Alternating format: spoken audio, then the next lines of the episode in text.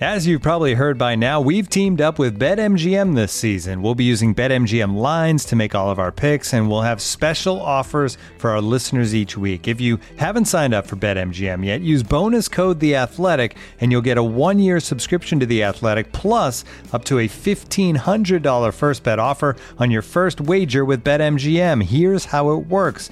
Download the BetMGM app and sign up using bonus code The Athletic.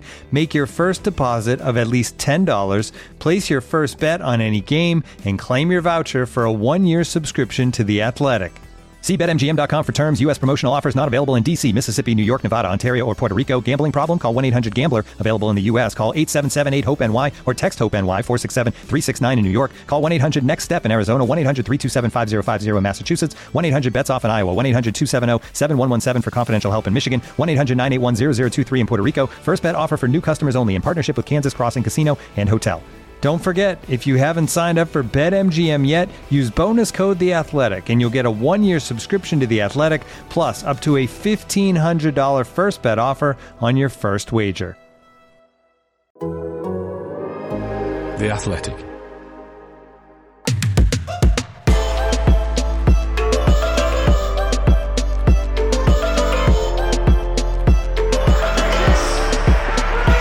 Hello, listener. Welcome along to an It's the International Break, so not everyone's around edition of the Totally Football League show in association with Paddy Power. But don't fret, we're stuffing this pod with so much content, even Steve Evans would be too full up to go back in for seconds.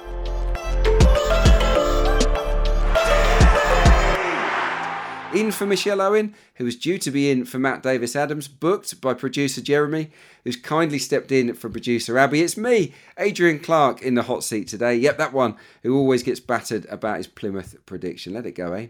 Pleasingly, though, there are a pair of familiar faces slash voices on our panel to provide you with at least some of your usual early week comforts. First up, it's former Swindon, Luton, and Ipswich hotshot Sam Parkin. How are you, Chief? I'm doing well, Clarky. Refreshed after uh, a wedding, which Louise made me go home about 9 pm, so I didn't even get to see a tune from the band, but it was uh, nice to put the children to one side. Uh, for an afternoon and uh, have a Saturday without football for once. I've been uh, trawling through everything the last 40 hours, but good to see you, my friend. Yeah, what a shame to deny the fellow revellers of your renowned dance moves. Disappointing for all concerned. Devastating, Clarky, to, to, to be honest, but um, I've got to let it slide, I'm afraid. I'll get it slide this once. So it was nice to be out, though. Very good, very good. Uh, joining Sam today, kindly stepping in late doors, is the Athletics' excellent EFL writer, Nancy Frostick. Cheers for coming on, Nancy. All good? Yeah, all good, thanks. Uh, feeling a bit like I've not got any professional football appearances to my name because uh, Matt's not here, so I'm the only one here without any proper football behind me. But I bring an armchair view and uh, Sunday League experience.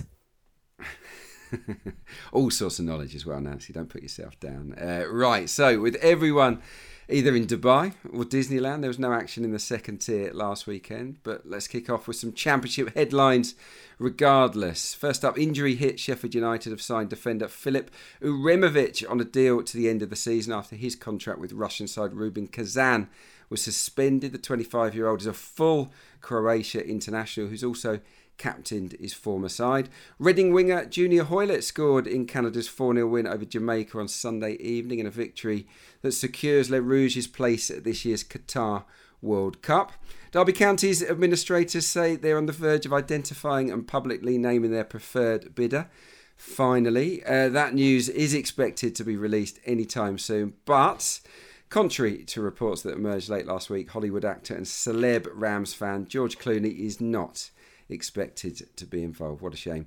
Finally, Wales legend Ian Rush has tipped Gareth Bale to make a shock move to Cardiff City next season. The 32 year old Real Madrid star is out of contract this summer, and Rushy believes a move to the Bluebirds would tick a lot of boxes, except that crucial money bit, of course. Uh, Sam, can you see Gareth Bale rocking up in South Wales this summer?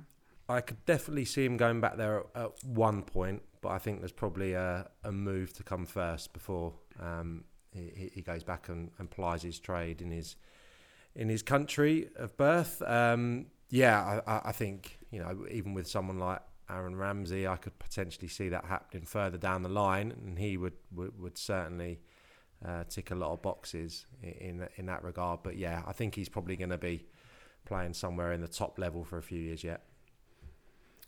Yeah, they might not be able to afford him at, at, this stage. What about Derby County? Have you got any inside track, Nancy, on, on who might be this this preferred bidder? It is dragging on and on and on, isn't it? It's uh, it's getting quite ridiculous. Yeah, it, I mean, it could be anyone at this stage, and I think um, I don't live too far away from Derby, and everyone would be pretty happy just to see this over. Um, yeah, it could be George Clooney, could be Mike Ashley. There's a bit of swing there, isn't there? So. Uh, uh, yeah, I don't I don't know what to make of it except for um, you know knowing that it's basically a city holding its breath, and as someone who lives in the in the area, you kind of end up doing it with them, even if you're not a fan. And it's um, yeah, I just hope it gets sorted soon. Yeah, absolutely. Yeah, talk of uh, Clooney just chucking a million in just so he can have a place on the on the board. Don't think it's going to happen though. Unfortunately, uh, okay, it's time to talk about some actual football now. So let's hot foot it to League One. League One headlines after going 20 league matches without a win. Mark Robinson has today parted company with AFC Wimbledon by mutual consent.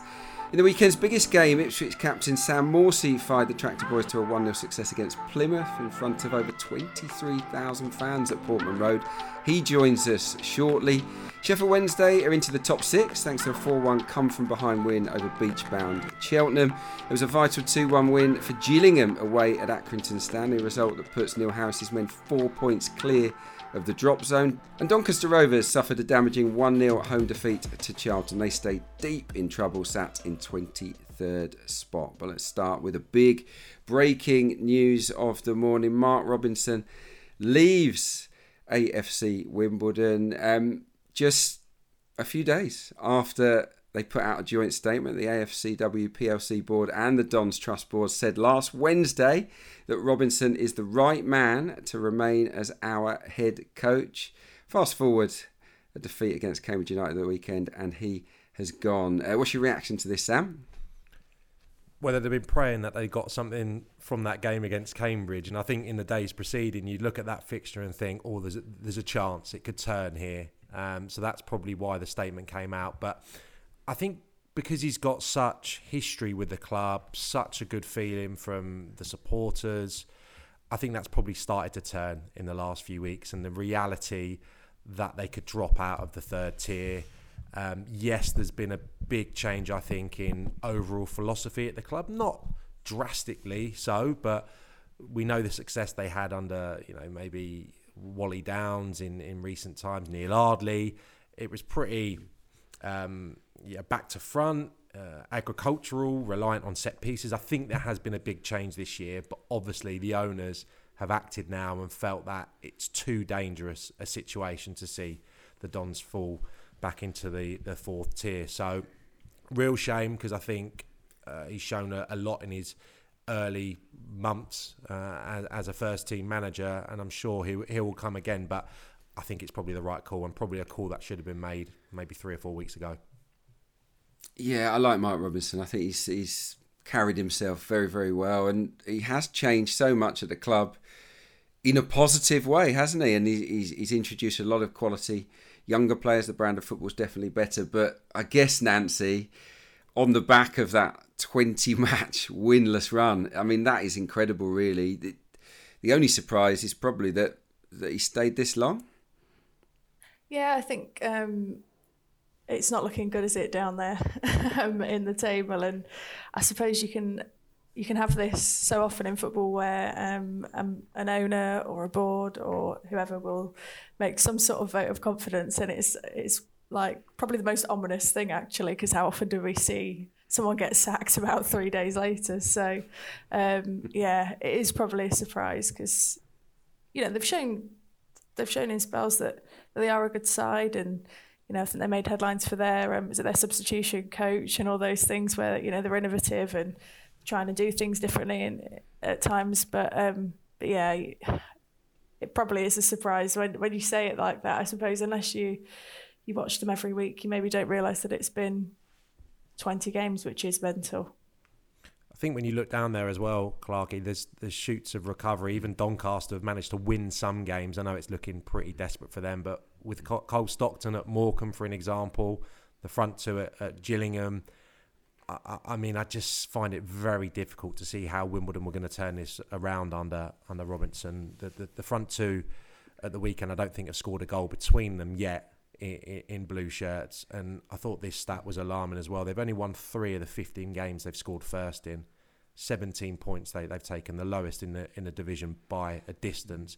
I think there's a fragility about this about this side as well. A lot of young players, and and Dean Ashton, rightly so, spoke about the experience of the club being in relegation battles. I'm not so sure many of these players will have experienced that. So, an older head, maybe to um, simplify things for the last few weeks of the season, could be on the horizon. Yeah, I, I, think you're absolutely bang on. I think with youth just comes that mental fragility at times. You need those experienced players that have been there and done it. They did, of course, let Ollie Palmer go to, to Wrexham in the January transfer window.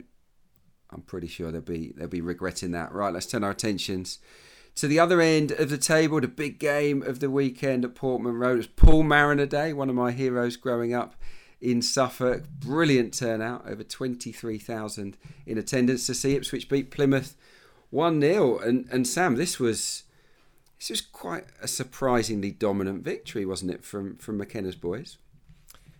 I think it was 100%, but probably a sign that the recent exertions it's taken its toll on on Plymouth. Um, obviously, the the couple of substitutions as well to very important players probably was the the end of their challenge at the weekend. But that's not to take anything away from Ipswich. You know, showcasing you know strength in in depth, that unbelievable defensive stability.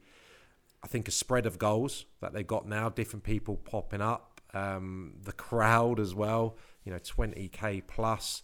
Um, they are playing the best football in the division probably right now. I can't think of any side, maybe MK Dons apart, that are playing with such a fluidity, you know, patterns of play, obvious patterns of play that I can't remember probably seeing in this in this division. Uh, Karl Robinson spoke brilliantly about it on on Quest. If people haven't seen it, it's a very sophisticated setup that teams are struggling to deal with. So, very very convincing. Probably must win territory for Ipswich, and I would say that about the next two: Cambridge at home, Shrewsbury away. Then they play Rotherham, and Wigan. I think six points from the next two games could be on. it's getting interesting, that is for sure, uh, for Ipswich Town. They've put themselves in the race, and it was fascinating to see Karl Robinson admit on national TV that he doesn't want Ipswich to make it into the playoffs because he, he rates them so highly. What what of Plymouth very quickly, Sam? It was a bad day for them. Just no shots on target, and they lost Ryan Hardy, and I believe James Bolton to injuries as well. Just yeah, one to forget for for the Pilgrims yeah, it's just that that running. You know, I spoke of previously. Um, yeah, big admirer of what they've done, and when I've seen them in the flesh, they've been excellent. I'm not sure the Hardy injury will be too problematic, considering I've spoke about the strength in that department. Three other very um, capable deputies. Jephcott was obviously away, international duty. Kamara comes back into it as well. The defensive problem, Critchlow playing in the middle of the back three will be eased because Dan Scarr was back on the bench. So I don't see that being too much of a problem personnel wise. It's just this horrible end to the season where they play all the, the, the, top side. So yeah, sorry, Argyle fans, but if there was one team I could see maybe just struggling to maintain it, it would probably be them and it would probably be Oxford. I've gone early there, but I went with Wycombe and Sunderland um, on a recent podcast. So I think there's a lot of twists and turns to come. And listen, there's there's teams all the way down to Ipswich. You'd be a fool to you pin your, your hat. That's not a phrase. You'd be a fool to um, to, to, to say now who was going to make that top six.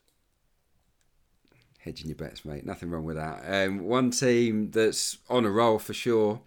Uh, a Sheffield Wednesday, one of your specialist subjects, Nancy. 18 goals in their last five matches. We've me and Sam have spent most of this season sort of debating what, what they are. You know, what, you know, we, we, couldn't really get a handle on, on the Owls, but but we can now. They're starting to look a real team, aren't they? Four one victors against Cheltenham at the weekend.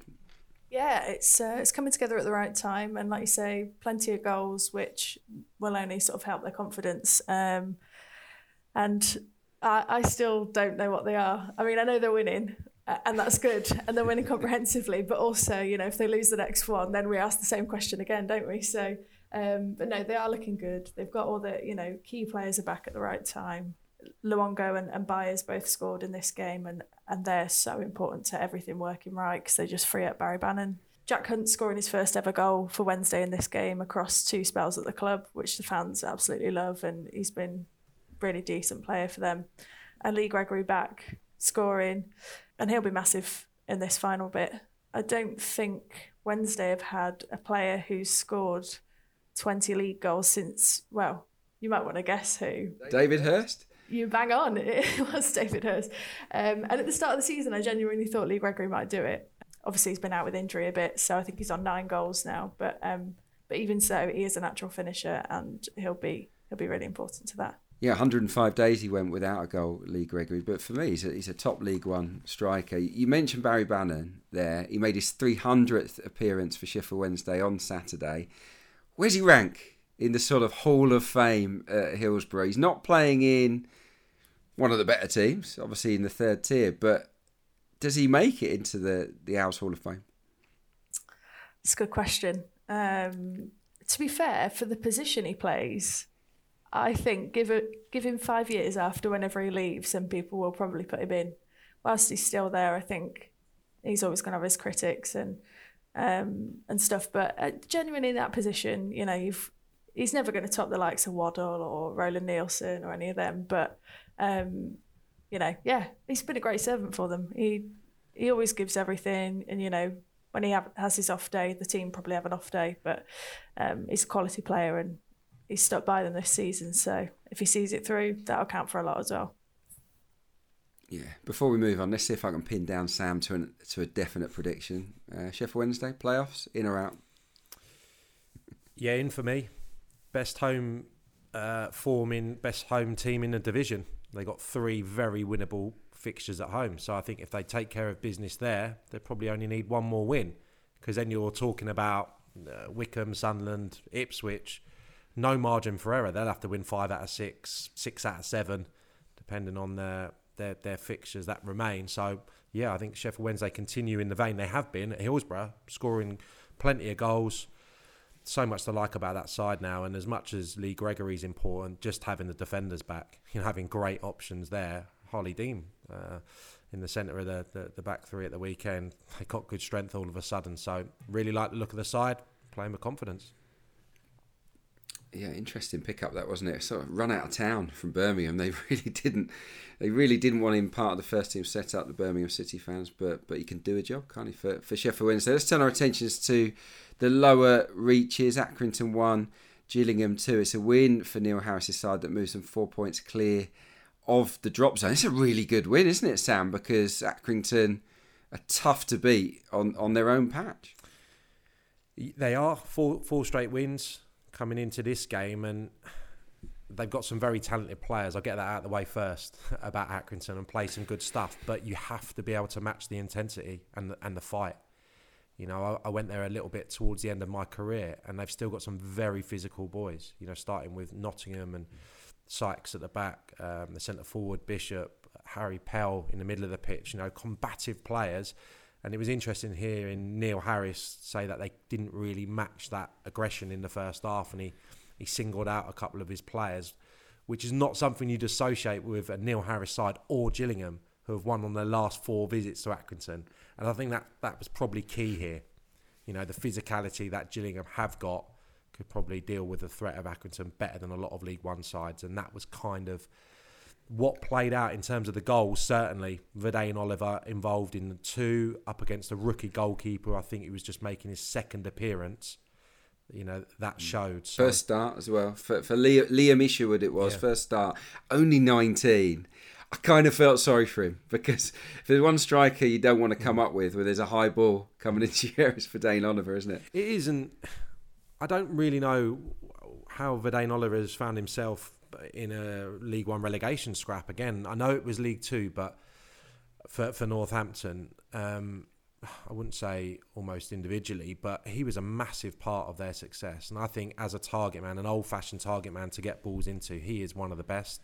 I really do. So I wouldn't be surprised if someone looked to take him um, um, next season. But yeah, this was this was certainly a game that Gillingham didn't deserve to take maximum points from. Uh, Accrington had over 20 attempts, I think eight on Aaron Chapman's goal, a former Accrington goalkeeper himself. So he had to be at the top of his game, and also John Coleman sired should have had a penalty. I mean, it's an it's an absolute joke. We don't. Well, a lot a lot of people don't like to name and shame referees. We- We're different here. I'm all for it. Um, ref Scott Oldham has had an absolute torrid there, hasn't it? I mean, he's ten yards away, looking right at it, and Tucker. If Tucker's not climbing all over Sykes, I mean, no, no one's ever climbed on a player ever, have they? It's it's it's it's a joke. No, it was a. It's the desperation when you've conceded late on to just keep hold of the, the maximum points, going and attacking everything, thinking you're doing the right thing. But Sykes, I think, has actually manoeuvred himself to take the ball in. He's not even going up. And Tucker's uh, preempted that there's going to be an aerial challenge. It is 100% a penalty, and that could have really deflated Gillingham, who, you know, are the side down the bottom of that that have got momentum. Um, what I will say, haven't beaten anyone above 13th, five games uh, left against teams in the top half. So they're still going to have to produce something. But I think if they beat Fleetwood at home, another win, they're safe. Yeah, I think so. 14 point swing, by the way, since Neil Harris took charge at Gillingham. Uh, they've gone from being 10 adrift to four clear of safety. Quite remarkable.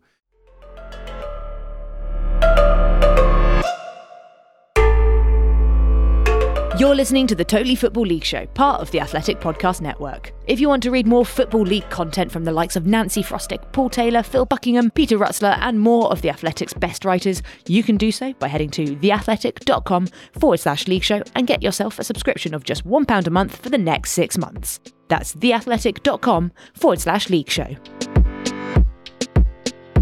Uh, right, we teased it earlier on in the show, so here it is. My chat with Ipswich Town skipper Sam Morsy. First up, we've got to talk about Saturday's win at home to Plymouth. What a great result, great crowd, great performance. Yeah, no, uh, thanks for having me on. Really good win. Um, it's a win we definitely needed. because the last week at Oxford, so we knew we needed to win the game, and I thought we was really good. Probably should have won by a little bit more, um, but nevertheless, a good three points and exactly what we needed. Exactly. What's what's happened to you since the start of March? Suddenly turned into a goal machine. You scored, didn't you, against uh, Fleetwood? You got the winner against Plymouth. Yeah, I've had a look back. Your previous two goals. It took you 24 months to get the last two. So what's, what's, what's happened at the start of March? yeah. Um, I think just positionally, really, um, playing a little bit more advanced and just through what we're doing, patterns of play, and the two goals have come off, which have things we worked on in training, really. So, which is always pleasing. Um, probably more pleasing than a 30 yarder, to be honest, because most of my goals have come outside the box. But when the patterns of play come into fruition in the game, um, it's great to see. And what do you make of the new position that, that the gaffer's asking you to fulfil? Because we're used to seeing you a little bit deeper, aren't we? Yeah, no, really enjoying it. To be fair, last season um, played in a similar position at Middlesbrough.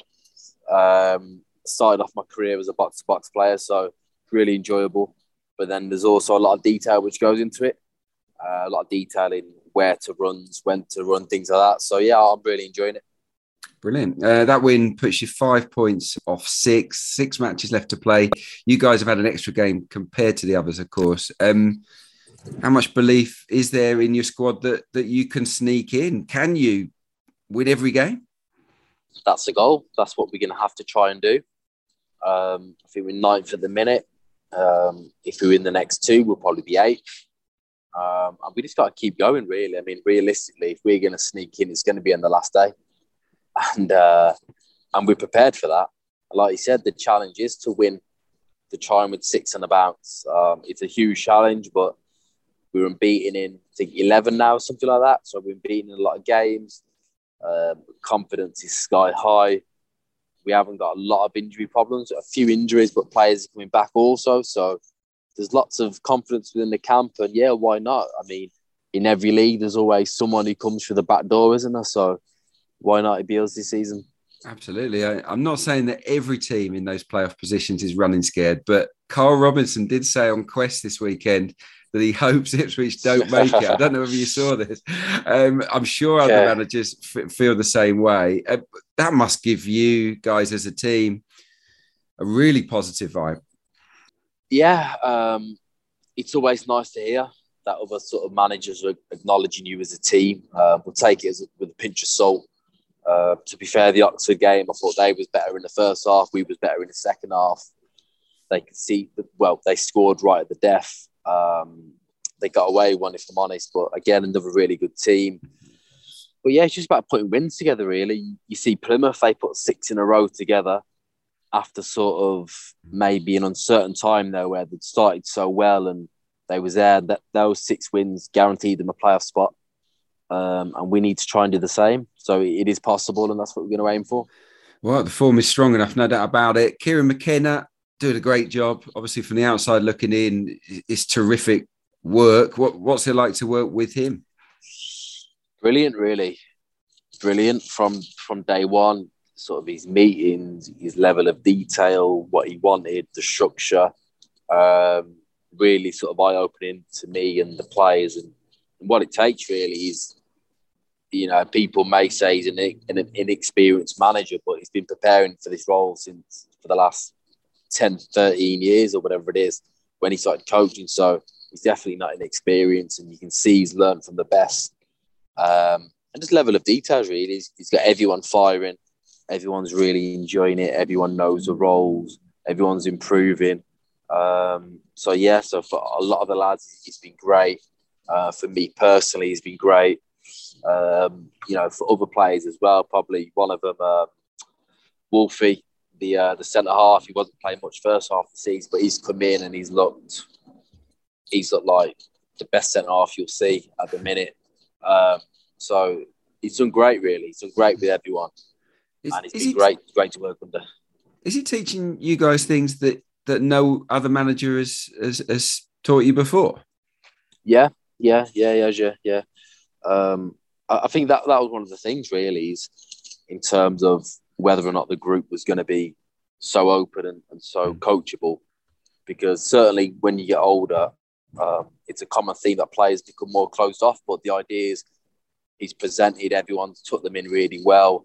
Um, he's definitely opened my eyes to a certain things, and I've definitely, I definitely see things different now. And he, he's taught me a lot, which I didn't know before. So most days are learning days, and I can speak for the lads as well. And so a lot of the lads are thinking the same, really. So it's been really eye opening. Yeah, formation wise, it's been pretty fluid, hasn't it? You've you've you've mixed things up in that regard, but I guess the principles stay the same. What what's the main tactical change? Well, well, that's the thing. I think one of the things he says, he says he's not, you know, he, he's not sort of committed to right, this is the formation, this is what we're going to do. It's just about putting players in different areas. I think the, the philosophy stays the same in terms of keeping the ball, dominating the ball, but going through the pitch fast and creating a lot of chances. So he's definitely a manager who just wants possession for the sake of it. He wants to move through the pitch fast. Um, so yeah, with, with, the formation, the tactic, he's just very fluid. Um, it's always about exposing the other team and sticking to our principles and exposing the other team as well. So it's been really enjoyable. That sounds like it's, it's all going swimmingly. Uh, Paul Cook, friend of the show here, and I know that he's looked after you very well down the years as well. Um, it's a real shame, wasn't it? That it didn't work out. What, looking back, can you put your finger on on why it didn't click? It's a tough one, really, because um, you look at his track record. I think he would have been the ideal candidate to succeed here. Um, I think the Wigan team he had, fantastic team. I think if we'd have kept hold of that team, I'm sure we would have been challenging playoffs in the championship, to be honest. So it was a bit of a surprise he, didn't get a decent championship move. Um, why it didn't work, I don't know. It's hard because all Paul Cook's known in his career is success. Everywhere he's been, Chesterfield, Portsmouth, Wigan, you know, he's only known promotion and success. He's got a way of doing things.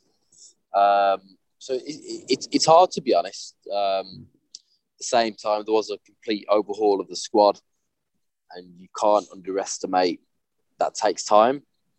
it probably needed doing, but also it does take time for sure. So again, it was sad to see. Obviously, I've been with him for a number of years, and I've had great success with him. I think one of the reasons, well, the sole reason I come to Ipswich was because of him, um, and I genuinely believe that we we would have great success here. Mm. But I guess that's football, isn't it? Nothing's guaranteed. We made a really slow start to the season. We won one in the first eight, something like that. So when you have that sort of start, you're always playing catch up, and you're going to need an exceptional run to get close. And we had a consistent run, but we couldn't get that that exceptional run. So it was really sad personally to see him go. Um, but obviously nice to see him back in football. Absolutely, yeah. No, I'm sure. I'm sure it'll be a big success at, at Chesterfield. Um, one other question before we get to the very important last one: um, the spirit uh, within the Ipswich squad. How has it been this season? Because you've got so many good players, so many excellent players yeah. that would walk into the majority of sides in the division. Yet, yet a lot of them are sitting sitting on the sidelines. How how has that manifested itself in the dressing room environment? It's been really good to be honest. It's been surprisingly good actually because there are all sorts of problems you can tail with that. Having a lot of good lads as out of the squad and not playing, and probably Kayden Jackson really because he for long parts of the season didn't get a sniff, wasn't involved, carried himself really well, got on with his work, uh, kept his head down, was quiet. Then the new manager's come in, he's had an opportunity, he's done really well, and he's ended up getting injured.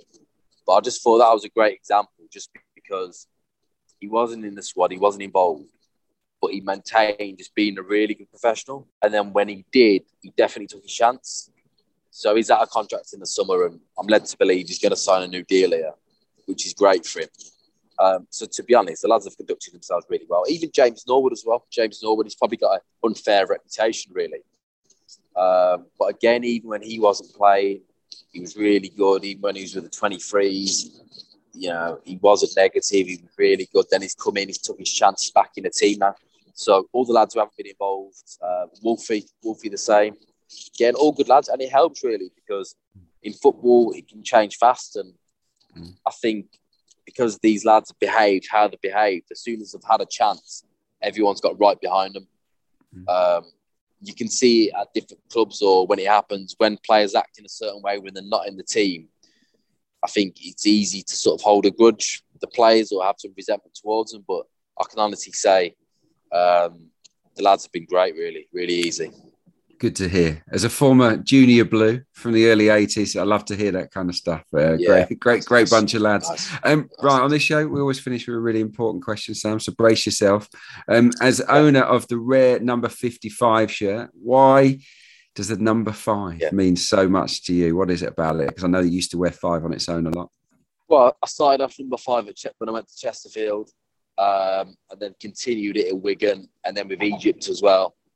Um, so I continued like that, and then when I got to Ipswich, all the numbers were gone. So there was like random numbers. There was like a 28, a 37, and then I saw 55. Um, and my dad was born 1955. So I seen it, so I just thought, yeah, I'll have the 55. We wish you the best of luck in your quest for the playoffs, uh, Sam. I, I, for one, will be cheering you boys on. And uh, yeah, let's hope this momentum continues. And even if you don't go up this season, it does feel as if uh, Kieran McKenna's building something really special at Portman Road. It's really, really good to see. Thanks for your time. I appreciate it. Thank you, Adrian. Okay, let's get some of the latest odds now with producer Jeremy. How are they looking? Plymouth remain favourites to finish in the top six despite that defeat to Ipswich. Ipswich themselves, they're 9 to 1 to finish in the playoffs despite their red hot run of form. And Sheffield Wednesday, after that 4 1 win over Cheltenham, they are 3 to 10 on to finish in the top six. Things not looking so good for Doncaster at the bottom end of the table. They're 1 to 100 to go down, so it looks pretty doomed for them. AFC Wimbledon, they are now odds on to be relegated. They are 8 to 11. Gillingham, big win for them. They are now evens to be relegated after moving out of the relegation zone. Excellent stuff. Next up, League 2.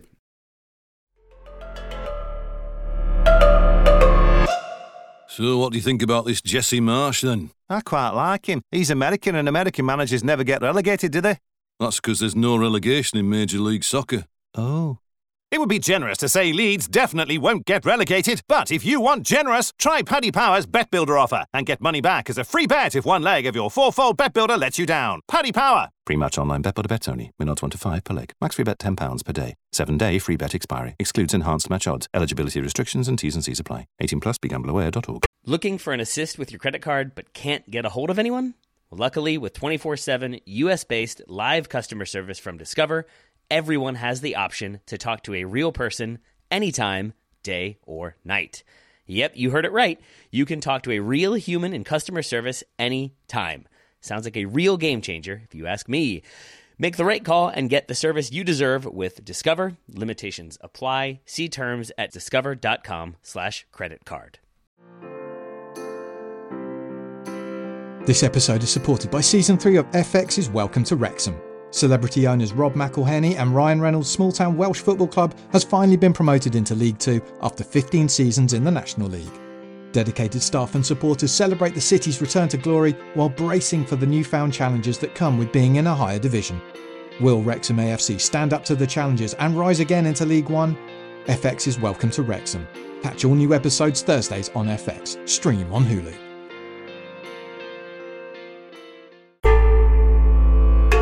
You're listening to the Totally Football League Show, part of the Athletic Podcast Network. League Two headlines Exeter City kept up the pressure on leaders Forest Green with a hard fought 2 1 win over struggling Stevenage, which meant Steve Evans lost his first game in charge. Port Vale's Jamie Proctor grabbed the headlines with a sensational scissor kick against Sutton United 22 years to the day after Paolo Di Canio scored his legendary goal against Wimbledon. Phil Brown was beaten on his first outing as Barrow boss, losing 2 0 at inform Leyton Orient. Colchester United look safe now. Wayne Brown's side stunned Tranmere Rovers with a 95th minute winner that surely secures their survival in the EFL. Let's start by heading to Devon. Sam Exeter City 2, Stevenage 1. No surprise in terms of the scoreline, but maybe in terms of the goal scorer. Yeah, a bit of a reoccurring theme, I would say, with, with Exeter throughout the season. You know, incredibly solid in terms of the, the units, um, good experience, um, and have that little sprinkling of gold dust at the top of the pitch. But especially recently, I mean, Dieng's got double figures from from midfield. He was left out for this one because of a hamstring injury, and and Sam Stubbs um, popped up with I think his two maiden goals for Exeter. The first, absolutely glorious towering header. The second one, potentially a foul, depending which side of the fence you sit on. I'm going to say it's brilliant attacking play, but um, a little bit fortuitous. It was definitely a foul. It was definitely think? a foul, Sam. It was, yeah, he's clearly he's clearly climbing over him. But Steve Evans obviously wasn't happy about it afterwards. But again, that's a you know that's that's a big call from a referee that, that could be quite costly. You, for, you can normally tell from a, a player's reaction, and um, to say that Stubbs was uh, sheepish after the second one flew in is an understatement. I think he was expecting the whistle to go, but perfect way to respond to Stevenage's equaliser, and I think saw it out pretty comfortably. I think the two-one probably flattered Stevenage. They're lacking a little bit of creativity in open play. Exeter, I would say, um, hence the the, um, the the goals from from set pieces. But that has been a, a weakness of of Stevenage all season. I think just Walsall have conceded more in that regard. So that's really good homework done by Matt Taylor if they've worked on a few set pieces in the days preceding the game. But yeah, Exeter going brilliantly. Just the one defeat in 16. A great chance of getting automatic promotion. And for Stevenage, I wouldn't be too concerned about this result. I think there's obviously a huge game around the corner. But also, I think with the manager at the helm now and with the cushion, I've just got the feeling that they'll they'll do enough to get away from it. Yeah, you talked about Sheffield Wednesday's home form. Uh, Exeter City beaten just twice in the past 12 months at St James's Park. Absolutely on fire in front of their own fans. Uh, Nancy, he touched on it there, Sam. Stevenage take on Oldham this weekend. If ever there was a a six pointer, it's that one, right? Who's your money on?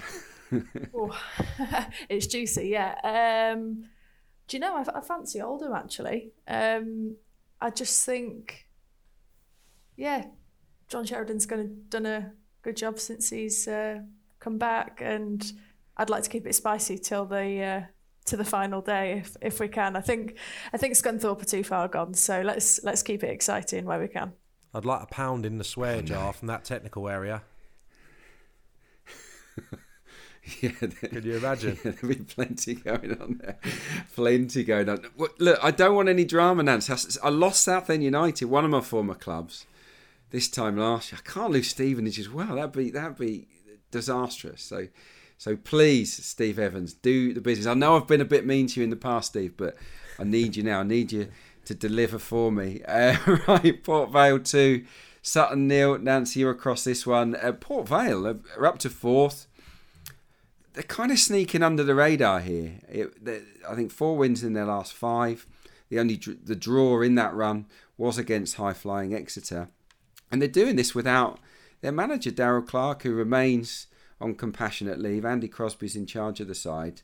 We should give them some credit here, right? Yeah, absolutely. I mean, look, it's tight up the top, and one to two games could change things uh, drastically there. But yeah, I think we're probably not talking about them enough. And um, I know that, that Darrell Clarke's still off, but I think, you know, when he made that move last year from, from Walsall to Port Vale, at least, you know, it, I thought it sounded like a bit of a, not a sideways move, but people seem to be talking about it, sort of scratching their heads a bit, and you know what what was different at Port Vale, maybe to uh, to Walsall, but they've got serious ambitions. I've, I've spoken to uh, to Carol Shanahan there before, and she was really keen to back him. And I think they've moved to a different um, structure off behind the scenes in terms of um, like a director of football type model.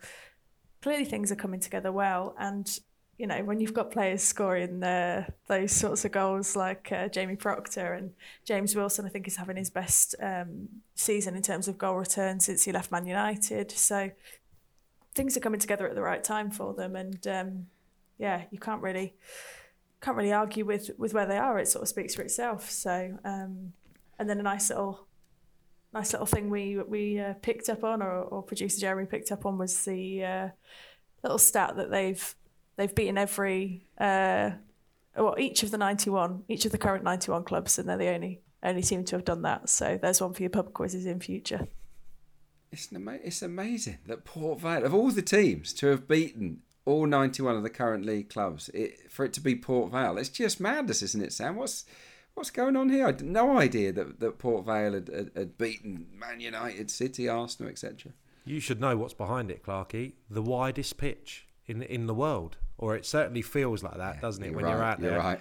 wasn't it? Um, build, Yeah. built as the Wembley of the North, I think, when it was it was put together. Uh, it certainly feels like it's bigger than every other pitch in the EFL, but um, I'm sure people will come back to me and say it's exactly the same size. But maybe that's a reason why hope some of these victories, I'm sure, would have come at home. Yeah, interesting. One of the coaches, Adam Murray, has been working there sort of on a temporary basis since February. He's left this week. He's joined Besiktas to to join forces actually with Valerian Ismail, who's who's, who's landed that job. Um, so they have to make do without him. What what about the goal, Sam? Um, it's been compared to Di Canio's. Nancy's too young to remember the original. Um, what what about yourself? For me, the degree of difficulty is not in the same ballpark really as Paolo's. What what are you saying? Well, let's get it right. You want the ball to go in the net as high as possible. So he gets a tick for, for that. Yeah. You want it to kiss the underside of the bar in an ideal world. So Di Canio's, Yeah, if memory serves me right, it's only a couple of foot off the off the deck. So Proctor wins there, but you're right, Clarky. The difficulty factor is is nowhere near the same. Trevor Sinclair's diagonal, wasn't it? It's coming across the Canio. I Mm. mean, that's going to injure the majority of players trying to take that strike on, let alone executing it. So I'm afraid Paolo is still the god. Talking of good goals, by the way, Colchester won, Tranmere nil. This was pretty dramatic, Sam. 95th minute winner for the U's, courtesy of 18-year-old substitute Junior Tchamadeu. I mean, that's huge for, for Colchester United, and we we've questioned, haven't we, their you know their decision to keep Wayne Brown on on this sort of permanent interim basis, but he seems to have steered them out of trouble.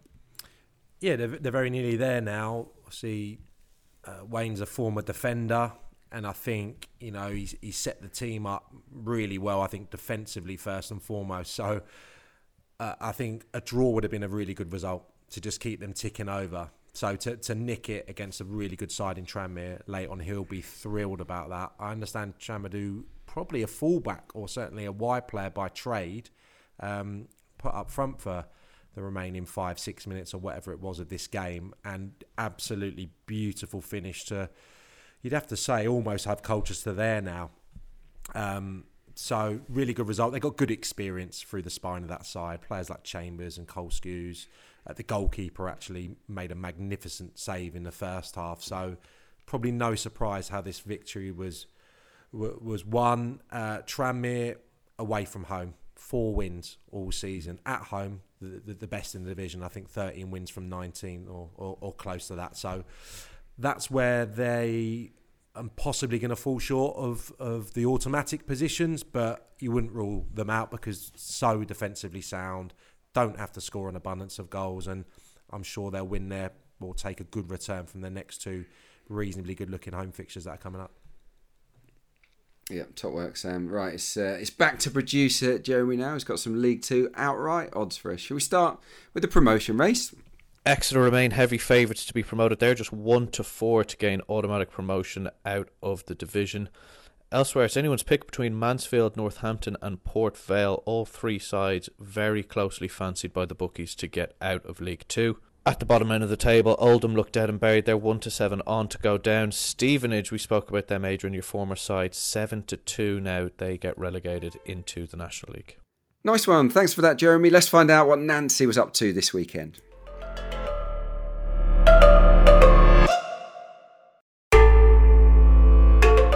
This is the Totally Football League Show.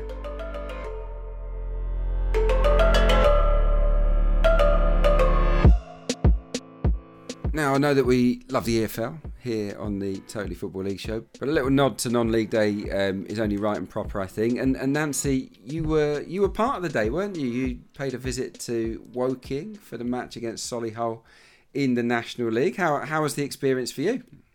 It was brilliant. Yeah, absolutely loved it. Um, I've done a, a, fair bit of uh, National League stuff this year because um, there's probably a genuine case for it to be made out as uh, League Three, really. And um, yeah, it was a cracking game between uh, Woking and Solihull, um, three two in the end to Solihull. So check the highlights out for that one if um, if people haven't already seen it. But yeah, really great day. Um, nice to hear about their plans there. They've got big ambition, but um, as we know, there's a lot of money now in the National League. So, um, you know, it's a tough ask for those that are outside those kind of established, um, previously EFL clubs, you know, that been established in the league before now. Um, yeah, it's really exciting to hear kind of from all different sides of uh, different clubs with different ambitions down in the National League. Yeah, it's it's always it always feels horrible doesn't it, to lose your EFL status for a club to to drop into non-league, but it often gives them the chance to reset and rebuild. And you're seeing that right across the division. I mean, Notts County, highest crowd of the day, over ten thousand for their one. Wrexham, eight and a half thousand, eight and a half thousand, which witnessing an insane match. By the way, they were five two down to bottom club Dover, ended up winning 6 5 with a 98th minute winner. Just just incredible times down at Wrexham. And Stockport, Sam, absolutely flying. 11 points clear under Dave Challinor, who, of course, took Hartlepool up last season into the EFL before making that move back. I mean, Dave Challinor and Stockport, they could be quite the force this time next year, couldn't they? You would think so with the financial backing, it, it would seem. I think they brought in Andy Cannon, didn't they, last week, and a couple of other um, late additions to give them, if they need so much of a, a, push at the moment. But yeah, all those teams you mentioned there, Clarkey, uh, Stockport, Wrexham, um, teams that I used to play against, you know, 15 years ago. Uh, established.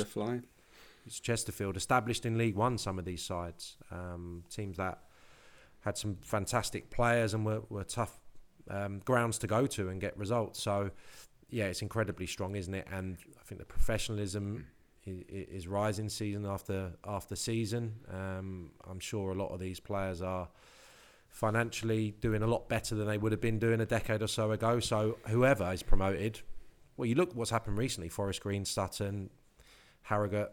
Um, there's not a big gap, and especially if you've got the financial backing, I'm sure we see some of these teams doing fantastically well. The two that come up next year. Yeah, 11 points clear. Um, Stockport County at the top. They've been out of the EFL for 11 years. Goodness me, that's gone quickly. But I think they'll strengthen it on their return. Um, later on this year, I'm pretty sure that's going to happen. Uh, while you're on, Nancy, very quickly, you did speak to Newport County's leading scorer, Dom Telford, for The Athletic this week. Cracking interview it was as well. What, what was your main takeaway from that chat? Uh, that he is a very lovely guy and absolutely feet on the ground, like not getting ahead of himself here. I mentioned to him that he's obviously second to Mitrovic in the scoring charts for the EFL, and he just let out the biggest chuckle, like he couldn't believe it. Um, even though you know he's there every week banging him in for Newport, so um, yeah, he's just taking it week by week, and um, I think he's you know he's sort of found a a rhythm and a settled home at Newport because um, I mean, he's not really had it easy. He was at Blackpool under the Oystons and he got an injury when he was at Stoke. Then he was at Bury um, and then he had injuries at Plymouth when he went there with uh, with Ryan Lowe. So um, he's he's on a great bit of form and he's out of contract in the summer, so he could be on the move again. But um, yeah, he's uh, he, everything he touches. Watching his um, his goals back just seem to go in at the moment. So um, I'm sure he'll, he'll have plenty of interest. Yeah, he's a pocket rocket. Those pockets, those pockets might be a bit fuller come the summer when, when he takes advantage of of that uh, of that Bosman. But yeah, if you, if you want to check it out, Nancy's interview is on the Athletic.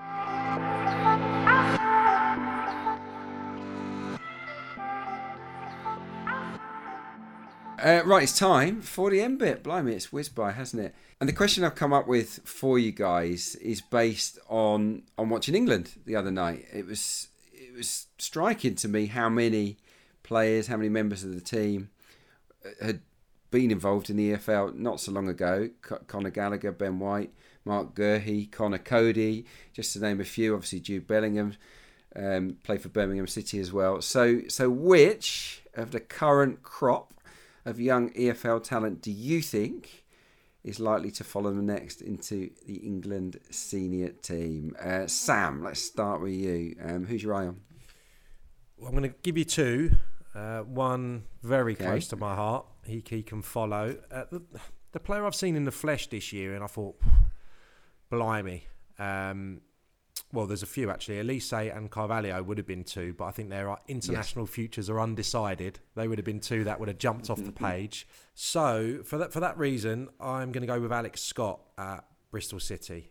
Um, 18 years of age, He's made over 30 appearances this season. I think says a hell of a lot in the second tier of English football.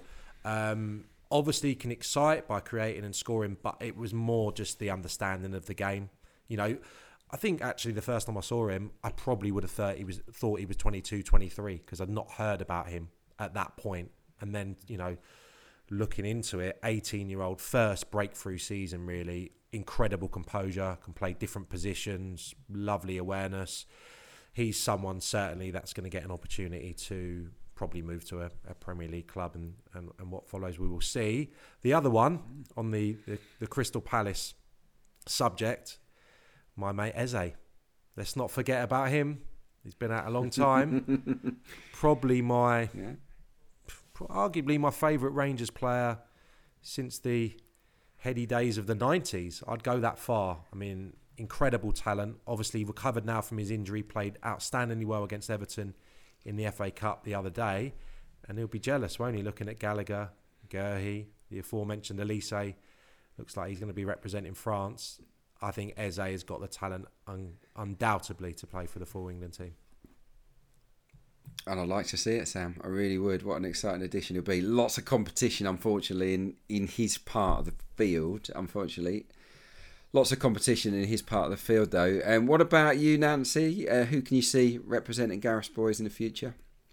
Um, I, I, don't know how old you have to be to qualify as being a young uh, up and coming talent, but um, I think I've been asked about this before, and I'll go with my same pick. Um, Lloyd Kelly, I think um, I can see. Obviously, it'll help if Bournemouth go up this season, and then you're immediately on the on the radar. Um, I think he's 23, so whether that disqualifies him from being young, no, I not at all. I mean, but... do, do, you think he'll play for England one day? It's it's not, is it? Let's be honest. It's not the strongest part of the field. It's not our strongest department, so the opportunities will probably be easier for someone like him. Yeah, and um, similarly, genuinely, what you know, one of the players I've been most impressed with in, in the last two seasons, and I know he's not had the greatest start to this season because he didn't get much time at Newcastle, but Freddie Woodman, um, again, he's 25, but I could see him if he does get game time at Newcastle. He just looked so assured when he, especially when he was at Swansea. But um, again, he's another one where if he can find the right sort of route to it, um, I picked two Bournemouth players there though, so that was the easy one. I should have chosen someone from League Two, and then you could have uh, dragged me up for that in a few few years' time if I got it right. There's no need to be fancy or clever here. No need to be fancy or clever. Um, do you know who I'm going to go for? I'm going to go for another defender on the basis that that it will be easier to get there, and and it's a it's a little bit along the same lines as Sam's pick with with Scott. It's because of his age. He's 19. Levi Colwill, obviously on loan from Chelsea at the moment with Huddersfield, on loan looks very, very comfortable at championship level, and that's not easy, especially for defenders where I think you get better with experience. It was interesting that he he made his um, England under twenty one debut as well against Andorra on Friday night. So yeah, Colwill, I think he's a guy that looks red looks like he will play Premier League football in the not too distant future, and and therefore will probably represent England. Sam. Just another quick one for David Preece and the uh, goalkeeping union. Um, Jamie Cumming, I think. Again, 22. Ooh, okay. 22, but same kind of year group ish as Gallagher and Mount and Guehi and people like that, and getting absolute rave reviews. Still, obviously, on loan from, from Chelsea, but did brilliantly at Gillingham Stevenage. Now, six clean sheets in 14 games at MK Dons. Major reason behind this upturn not conceded more than one in any game since he's been there. Again, as Nancy just said, late developers. I don't think you can ever rule out a young goalkeeper when he gets to 26, 27, maybe getting called up. So he's definitely one to keep an eye on. Yeah, it's an inter- It's an interesting thing to talk about, isn't it? The, the thing is, we just you just don't know because those players that are currently England in the England squad, we we, we wouldn't have called this. Um, we wouldn't have called it three, four, five years ago. So, so the pathway is definitely there under Gareth Southgate. Enjoyed that. Right, everyone, that's us done and dusted. Big thanks to you, Nancy, and to you, Sam. Matt will be back on Thursday alongside Sam and guest. Um, this has been the Totally Football League show. We'll speak to you soon. You've been listening to the Totally Football League Show, part of the Athletic Podcast Network. Listen ad free on the Athletic app and keep up to date with everything Totally by heading to at The Totally Show on Twitter and on Insta. Find out the latest subscription offers by going to theathletic.com forward slash league show. The Totally Football League Show is an athletic media company production. The Athletic.